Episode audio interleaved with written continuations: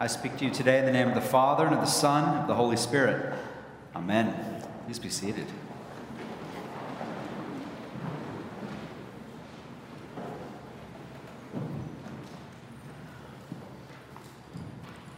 Well, during the dangerous season of the French Revolution, the French government converted a royal palace into the Louvre Museum, where treasures and works of art were displayed as property spoils of the country.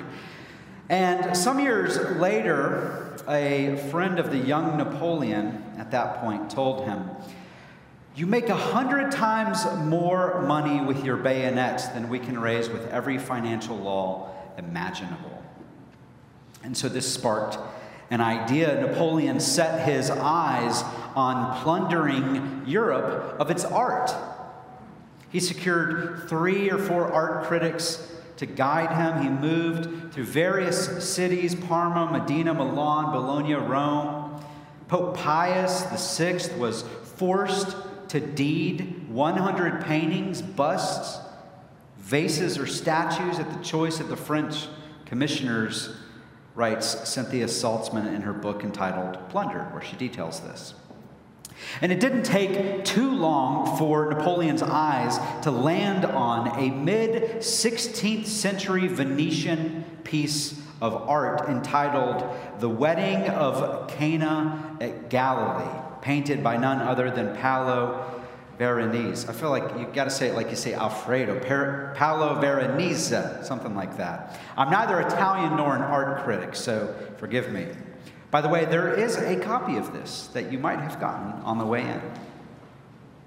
So, in an article in the Wall Street Journal, Roger Lowenstein writes The artist and a crew of weavers, seamstresses, and carpenters had painstakingly mounted the work on a refectory wall in a monastery, fostering an illusion that the refectory, or this dining room where the monks took their meals, opened onto the scene, the painting itself.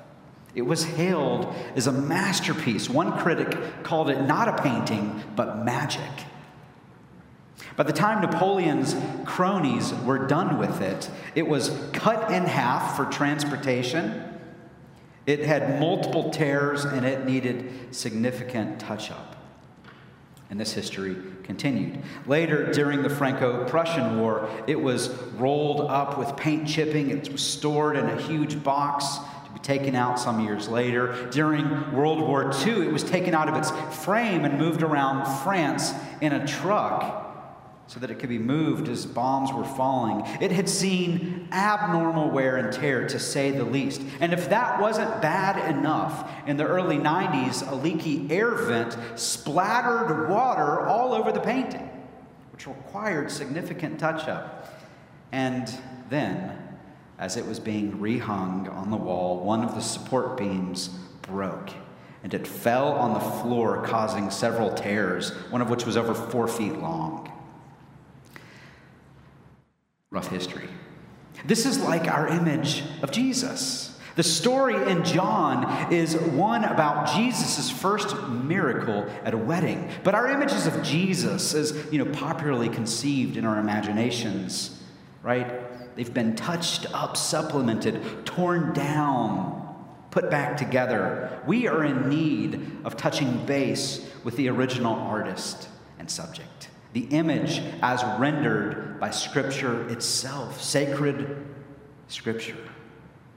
So, John's gospel is a glorious image and guide along these lines. Just as a painting draws one in as an observer, so Scripture draws us in as a character. We're not intended to be passive. We observe, to be sure, but we participate in the image as we encounter it. And so, what do we know about this image? John chapter 2. On the third day, we see from the reading, it's in your bulletin, Jesus goes to a wedding. We should recall, as I trust John would desire of us, that on the third day of creation in Genesis, we see land and new life and fruitfulness emerging out of water. And we are about to see this again.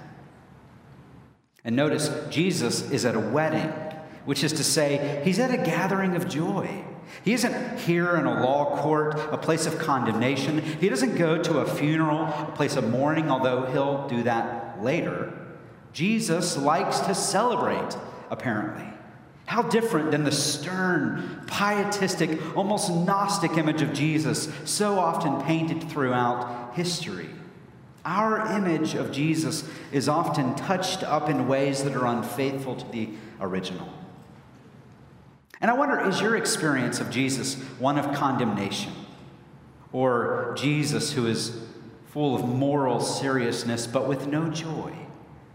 This is a painting of Jesus that has been vandalized, that has been touched up with the wrong paint.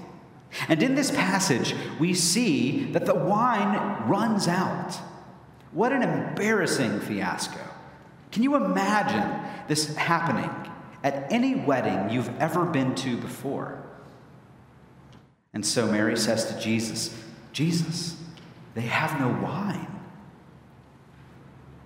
What is she expecting of him? Whatever she wants, he's uninterested. Jesus actually kind of blows off his mother. Can you imagine what she thought? She is his mother. What was she saying in her mind? Don't you know I gave birth to you, Jesus? Does she use his full name? Jesus Christ. Children tend to respond to that. She doesn't. How do you respond, I wonder, when Jesus says no to you? Mary is okay with the mystery. Mary appears to be patient and persistent in the face of her Messiah son. And so she tells the servants, Do whatever he tells you. Do whatever he tells you the wisdom of a mother. She doesn't say to the servants, make sure you keep all the commandments. She doesn't say, make sure to do everything right, make sure to never make a mistake. And if you make a mistake, make sure to nurse that shame such that it becomes a part of you. Make sure that you're all holy and separate. She doesn't say that. Or make sure you got it all together so that we can get some wine out of this.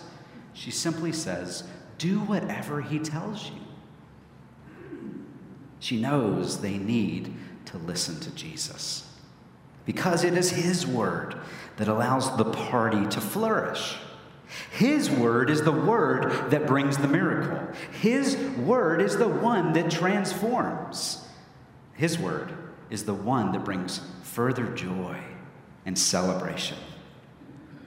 He speaks, the miracle happens. And the wine is so good. It's so good that the steward of the party is floored. And what's the point of this? That Jesus likes good wine? Probably did. Is this a forecast of the Last Supper from John? Is this a reversal of the judgment on Egypt? Instead of turning water to blood, it turns to a celebratory libation? Are we supposed to think of the upcoming miracle of resurrection that also happens on the third day? The words with which this passage began. Well, do you remember those six jars of water, those stone jars that were present for the rites of purification mentioned in the passage? These are not insignificant. You see, both John and Mark included explanatory notes on Judean purity customs because many readers from other cultures would be unfamiliar with these specific ritual practices. However, the main point of these sections was not just to educate on ritual customs of Judaism, but to record the events in the life of Jesus. In particular, later in the Gospel of John, living water is mentioned multiple times. Jesus says, in reference to eternal life, that he gives living water, and those that drink of it will never again thirst. John 4, John 7. Perhaps the stone waters were used in the miracle as an earlier allusion to drinking the living water that Jesus himself would explain later. The wine, no doubt, must have represented the atonement itself on the cross through the blood of Jesus, a foreshadowing of where the whole narrative is moving. Regardless, regardless, we actually have found, I mean, archaeologists have found some of these stone jars just right outside of Galilee where they were made. and drinking wine from jars used for ritual purification would have sent a powerful message of spiritual purification to those in attendance at the wedding. The living water turned wine, which never runs dry. With, with Jesus, the wine never runs dry. But notice who isn't present as an explicit character at the wedding. And this is perhaps the most important point. Notice who is not named as a character. Can you guess who it is? The bride. The bride is not named.